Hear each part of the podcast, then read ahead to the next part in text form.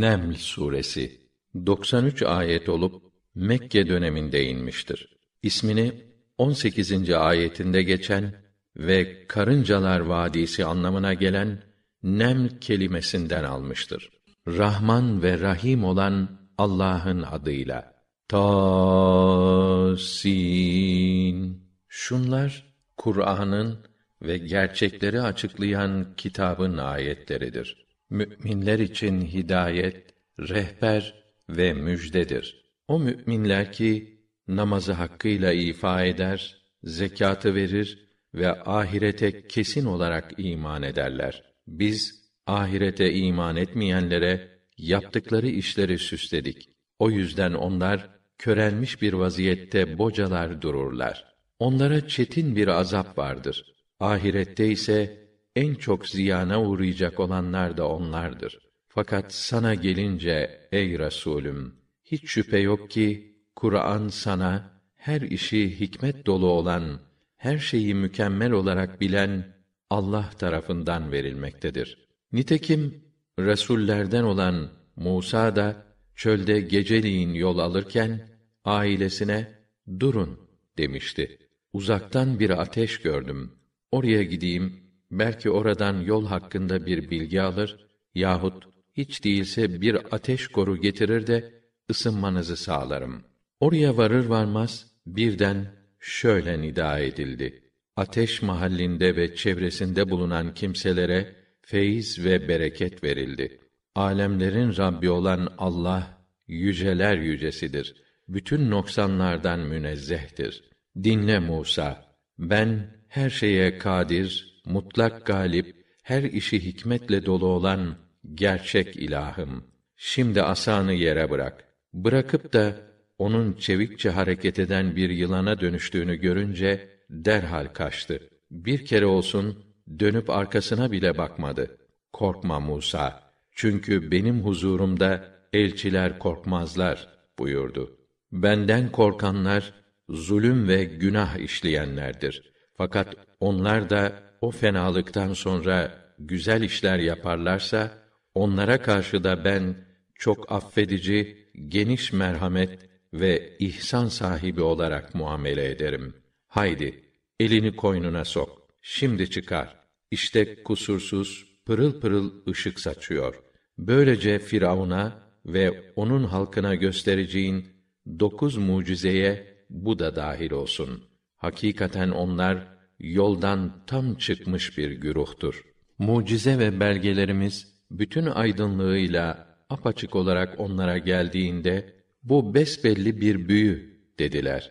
Vicdanları onların doğruluğuna şahitlik ettiği halde sırf kibir ve haksızlık sahikiyle onları inkar ettiler. İşte bak da fesatçıların, bozguncuların akibetlerinin nasıl olduğunu gör. Biz Davud'a ve Süleyman'a ilim verdik. Onlar da bizi mümin kullarının çoğuna üstün kılan Allah'a hamdolsun dediler. Süleyman Davud'a varis oldu ve ey insanlar bize kuşların dili öğretildi ve daha her şeyden bolca nasip verildi. Gerçekten bunlar aşikar lütuflardır dedi. Günün birinde Süleyman'ın cinlerden, insanlardan ve kuşlardan oluşan orduları toplanmış olup hepsi birlikte düzenli olarak kendisi tarafından sevk ediliyordu. Derken Karınca Vadisi'ne geldiklerinde onları gören bir karınca, ey karıncalar, haydin yuvalarınıza girin. Süleyman ve orduları sizi fark etmeyerek ezip çiğnemesinler diye seslendi. Onun sesini işiten Süleyman tebessüm ederek Ya Rabbi dedi. Beni nefsime öyle hakim kıl ki gerek bana gerek ebeveynime ihsan ettiğin nimetlere şükredeyim. Seni razı edecek güzel ve makbul işler yapabileyim. Bir de lütfedip beni hayırlı kulların arasına dahil eyle. Bir de kuşları teftiş etti de hüthütü neden göremiyorum? Yoksa kayıplara mı karıştı? dedi. Kuvvetli ve geçerli bir mazeret ortaya koymadığı takdirde onu şiddetli bir şekilde cezalandıracağım yahut boynunu keseceğim. Derken çok geçmeden Hüt Hüt geldi. Ben dedi senin bilmediğin bir şeyi öğrendim ve sana Sebe'den önemli ve kesin bir haber getirdim. Sebe halkını bir kadın hükümdarın yönettiğini gördüm. Kendisine her türlü imkan verilmiş. Onun güçlü bir yönetimi olduğu gibi pek büyük bir tahtı da var. Ne var ki onun da halkının da Allah'ı bırakıp güneşe ibadet ettiklerini gördüm. Anlaşılan şeytan yaptıkları bu kötü işleri kendilerine güzel göstermiş ve onları yoldan çıkarmış. Bu yüzden de hak yolu bulamıyorlar. Oysa göklerde ve yerde gizli olan her şeyi açığa çıkaran, sizin gizlediklerinizi de açıkladıklarınızı da bilen Allah'a secde ve ibadet etmeleri gerekmez mi? Halbuki o en geniş hükümranlığın ve o en büyük arşın Rabbi olan Allah'tan başka ilah yoktur. Bakalım dedi Süleyman. Doğru mu söyledin yoksa yalancının teki misin? Bunu anlayacağız. Sen şimdi şu mektubumu götür, bırak onların yanına. Sonra onlardan biraz uzaklaş ve ne yapacaklarını gözle. Kraliçe, değerli danışmanlarım, bana çok önemli bir mektup gönderildi. Mektup Süleyman'dandır ve Rahman ve Rahim olan Allah'ın adıyla diye başlayıp bana karşı kibirlenmeyin, itaat ve teslimiyet göstererek yanıma gelin diye devam etmektedir. Değerli danışmanlarım, bu mesele hakkında görüşlerinizi istiyorum. Pek iyi bildiğiniz gibi sizi çağırmadan, size danışmadan hiçbir meseleyi hükme bağlamam. Onlar biz güçlü, kuvvetliyiz, savaşçı milletiz. Ama yetki sizindir. Değerlendirip münasip gördüğünüz emri verin dediler. Doğrusu dedi kraliçe, hükümdarlar bir ülkeye girince oranın düzenini alt üst eder, halkının eşrafını da sefil ve zelil ederler. Evet, istilacılar hep böyle yaparlar.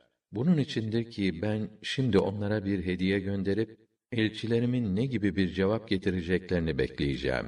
Elçi Süleyman'a gelince o elçiye siz bana mal ile yardım mı etmek istiyorsunuz? Oysa Allah'ın bana verdiği nimetler sizin verdiğinizden daha hayırlıdır. Ama siz hediyenizle böbürlenirsiniz dedi. Sen dön ve onlara de ki, biz onların üzerine karşı koyamayacakları ordularla yürüyeceğiz. Onları yurtlarından mağlup ve zelil olarak çıkaracağız. Daha sonra Süleyman, onların itaatlerini bildirmek üzere huzuruna geleceklerini öğrenince, yanındaki danışmanlarına, değerli danışmanlarım, onların itaat içinde huzuruma gelmelerinden önce, içinizden kim onun tahtını bana getirebilir dedi. Cinlerden mağrur ve iddiacı bir ifrit ben dedi. Sen makamından kalkmadan onu sana getiririm. Benim onu taşımaya gücüm yeter. Hem de zayi etmeden güvenilir tarzda getirecek emin bir kimseyim. Ama nezdinde kitaptan ilim olan bir zat da ben sen gözünü açıp kapamadan onu getirebilirim. Der demez Süleyman kraliçenin tahtının yanı başında durduğunu görünce bu Rabbimin lütuflarındandır. Bu şükür mü edeceğim yoksa nankörlerden mi olacağım diye beni sınamak içindir. Şükreden sadece kendi lehine olarak şükreder. Nankörlük eden ise bilmelidir ki Rabbim onun şükründen müstagnidir. Şükrüne ihtiyacı yoktur. İhsan ve keremi boldur. Devamla dedi ki, Şimdi kraliçenin tahtının şeklini değiştirin. Bakalım onu tanıyacak mı, tanımayacak mı? Süleyman'ın huzuruna girince ona senin tahtında böyle midir diye soruldu. Sanki o dedi. Zaten bize daha önce ilim nasip edildi. Onun içinde biz teslimiyet gösterenlerden olduk. Öteden beri Allah'tan başka taptığı putlar tevhid dinine girmesini engellemişti. Çünkü o kâfir bir millete mensup idi. Kraliçeye buyurun saraya girin denildi. Sarayın eyvanını görünce zemininde engin ve duru su olduğunu zannedip eteğini yukarı çekti. Süleyman bu sırçadan yapılmış şeffaf bir saraydır. Kraliçe ya Rabbi dedi. Ben senden başkasına ibadet etmekle kendime zulmetmişim. Şimdi ise Süleyman'la birlikte alemlerin Rabbine teslim oluyorum. Bir vakit biz Semut halkına da yalnız Allah'a ibadet edin diye çağrıda bulunmak için kardeşleri Salih'i gönderdik. Çok geçmeden onlar birbiriyle çekişen iki bölük oluverdiler. Ey halkım dedi. İyiliği bırakıp da neden kötülüğün çarçabuk gelmesini istiyorsunuz? Niçin merhametine nail olmak ümidiyle Allah'tan af dilemiyorsunuz? Biz dediler, senin ve sana bağlı olanların yüzünden uğursuzluğa uğradık. Salih, uğursuzluk dediğiniz şey Allah katında takdir edilmiştir. Doğrusu siz imtihana tutulan bir toplumsunuz diye cevap verdi. Şehirde dokuz çete vardı ki bunlar ülkede hep bozgunculuk çıkarır, iyileştirme ve düzeltme adına hiçbir şey yapmazlardı. Allah'a yemin ederek aralarında şöyle anlaştılar. Geceliğin ona ve yakınlarına baskın yapıp hepsini öldürür, sonra da sahip çıkan akrabalarına yakınlarının öldürülmesi esnasında orada bulunmadığımızı bildirir ve biz gerçekten doğru söylüyoruz deriz. Onlar bir tuzak kurdular. Ama tuzaklarına karşı biz de tuzak kurduk. Kendileri farkında olmadan onların tuzaklarını bozduk. Onların planlarını alt üst ettik. Bak, işte onların tuzaklarının akıbeti nasıl oldu? Biz onları da kendilerine uyan toplumlarını da imha ettik. İşte onların zulümleri sebebiyle ıssız kalmış, çökmüş evleri. Elbette bunda bilen ve anlayan kimseler için ibret vardır. İman edip Allah'a karşı gelmekten sakınanları ise kurtardık. Lut'u da halkına resul olarak gönderdik. O da onlara dedi ki: Siz göz göre göre pek çirkin ve hayasız bir iş yapıyorsunuz ha. Siz kadınları bırakıp şehvetle erkeklere mi yaklaşıyorsunuz? Siz gerçekten ne cahil bir güruhsunuz öyle. Rahman ve Rahim olan Allah'ın adıyla. Halkının buna karşı verdiği cevap sadece Lut'u ve etrafındakileri şehrinizden kovun. Çünkü onlar çok temiz insanlar. Yanımızda kirlenmesinler demekten ibaret oldu. Biz onu, ailesini ve beraberinde olanları kurtardık. Yalnız eşinin geride kalıp azaba uğrayanlardan olmasını takdir etmiştik. Üzerlerine öyle berbat bir yağmur indirdik ki uyarılıp da aldırmayanların maruz kaldıkları o yağmur ne fena bir yağmurdu. De ki, hamdolsun Allah'a, selam olsun seçtiği kullarına.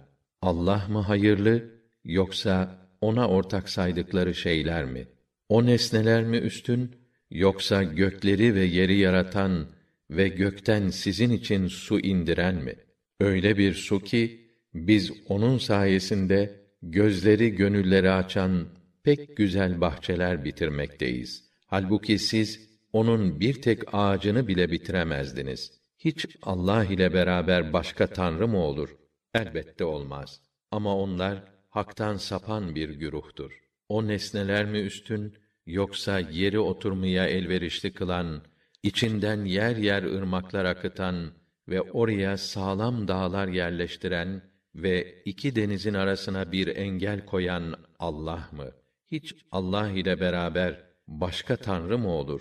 Elbette olmaz. Ama onların çoğu bu gerçeği anlamıyorlar. O nesneler mi üstün yoksa çaresiz kalıp kendisine yalvaran insanın duasını kabul edip sıkıntısını gideren ve sizi dünyada halifeler yapan Allah mı? Hiç Allah ile beraber başka tanrı mı olur? Elbette olmaz. Ne de az düşünüyorsunuz. O nesneler mi üstün, yoksa size karanın ve denizin karanlıklarında yol gösteren ve rahmetinin müjdecisi olarak rüzgarları gönderen mi? Hiç Allah ile beraber başka tanrı mı olur? Elbette olmaz. Allah müşriklerin şirk koşmalarından münezzehtir. O nesneler mi üstün yoksa mahlukları ilkin yaratan sonra da tekrar hayat veren ve sizi gerek gökten gerek yerden rızıklandıran mı? Hiç Allah ile beraber başka tanrı mı olur? Elbette olmaz. De ki, şerik iddianızda tutarlıysanız delilinizi gösteriniz. De ki, gerek göklerde gerek yerde olanlardan hiç kimse gaybı bilemez. Gaybı yalnız Allah bilir. Dolayısıyla onlar ne zaman diriltileceklerini de bilemezler. Fakat ahiretin varlığına dair bilgiler kendilerine resulleri vasıtasıyla ulaşmaktadır. Doğrusu onlar bundan şüphe içindedirler. Hayır, hayır. Onlar ahiretten yana kördürler. Bunun içindir ki kâfirler sahi dediler. Biz de babalarımız da ölüp toz toprak olduktan sonra biz mi diriltilip kabirden çıkarılacağız? Bize de daha önce babalarımıza da bu dirilme vaat edilip durdu. Bu önceki insanların masallarından başka bir şey değildir. De ki, hele dünyayı bir dolaşın da suçlu kâfirlerin akıbetleri nasıl olmuş görün. Sen onlardan ötürü sakın üzülme ve onların kuracakları tuzaklardan dolayı asla tasalanma. İddianızda doğru iseniz bu vaat ne zaman gerçekleşecek derler. De ki, acele ile istediğiniz o azabın bir kısmı belki de ensenize binmek üzeredir. Doğrusu senin Rabbin insanlara karşı büyük lütuf sahibidir. Fakat insanların çoğu ona şükretmezler. Rabbin onların gerek sinelerinin sakladığı, gerek açığa vurdukları her şeyi tamamen bilmektedir. Gökte ve yerde gizli hiçbir şey yoktur ki apaçık bir kitapta yer almasın. Bilesiniz ki bu Kur'an Süleyman'ın bu kıssası gibi hakkında ihtilafa düştükleri şeylerin pek çoğunu İsrail oğullarına anlatmaktadır. Hem Kur'an müminler için hidayet rehberidir, rahmettir. Senin Rabbin onların arasında hikmet ve adaletiyle hükmedecektir. Gerçekten o aziz ve alimdir. Mutlak galiptir. Her şeyi hakkıyla bilir. O halde yalnız Allah'a güven. Çünkü tuttuğun yol gerçekliği meydanda olan hak yoludur. Şunu bil ki sen ne ölülere sesini duyurabilirsin ne de arkasına dönüp uzaklaşan sağırlara bu daveti işittirebilirsin. Sen körleri de sapıklıktan kurtarıp doğru yola getiremezsin. Sen ancak ayetlerimize iman etmeye yatkın kimselere çağrını duyurabilirsin. Çünkü onlar hakka teslim olurlar. Kıyamet hakkındaki sözün gerçekleşme zamanı yaklaşınca onlara yerden bir dabbe, canlı çıkarırız. O da insanların bizim ayetlerimize, özellikle kıyamete dair ayetlerimize inanmadıklarını söyler. O büyük duruşma günü her ümmetten ayetlerimizi yalan sayan birer cemaat toplarız. Onlar bir araya getirilip Allah'ın huzuruna sevk olunurlar. Nihayet hesap yerine vardıklarında Allah Teala demek siz ayetlerimin ne olduğunu iyice anlamadan yalan saydınız öyle mi? Yoksa ne yaptınız? İşledikleri zulüm yüzünden tehdit olundukları azap hükmü onlar hakkında gerçekleşti. Onların artık konuşacak halleri kalmadı. Onlar anlamıyorlar mı ki biz insanların dinlenip sükûnet bulmaları için geceyi çalışsınlar diye de gündüz aydınlığını yarattık. Elbette bunda iman edecek kimseler için ibretler vardır. Gün gelecek, sura üflenecek. Allah'ın dilediği dışında göklerde ve yerde olan herkes müthiş bir korkuya kapılacak. Hepsi boynu bükük vaziyette onun huzuruna varacaklar. Bir de o dağları görür, donuk ve hareketsiz sanırsın. Oysa onlar bulutların yürüdüğü gibi yürümektedirler. İşte bu her şeyi muhkem ve mükemmel yapan Allah'ın sanatıdır. Muhakkak ki o sizin yaptığınız her şeyden haberdardır. Kim onun huzuruna bir iyilikle gelirse ona daha hayırlı bir mükafat vardır.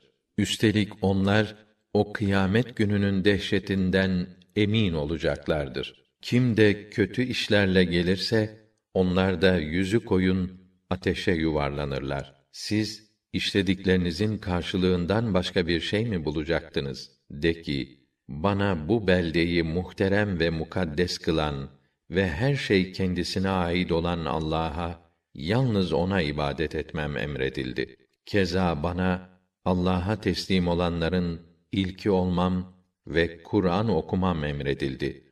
Artık kim doğru yolu bulursa sırf kendisi için bulmuş olur. Kim de yoldan saparsa de ki ben sadece uyarmakla görevli elçilerden biriyim.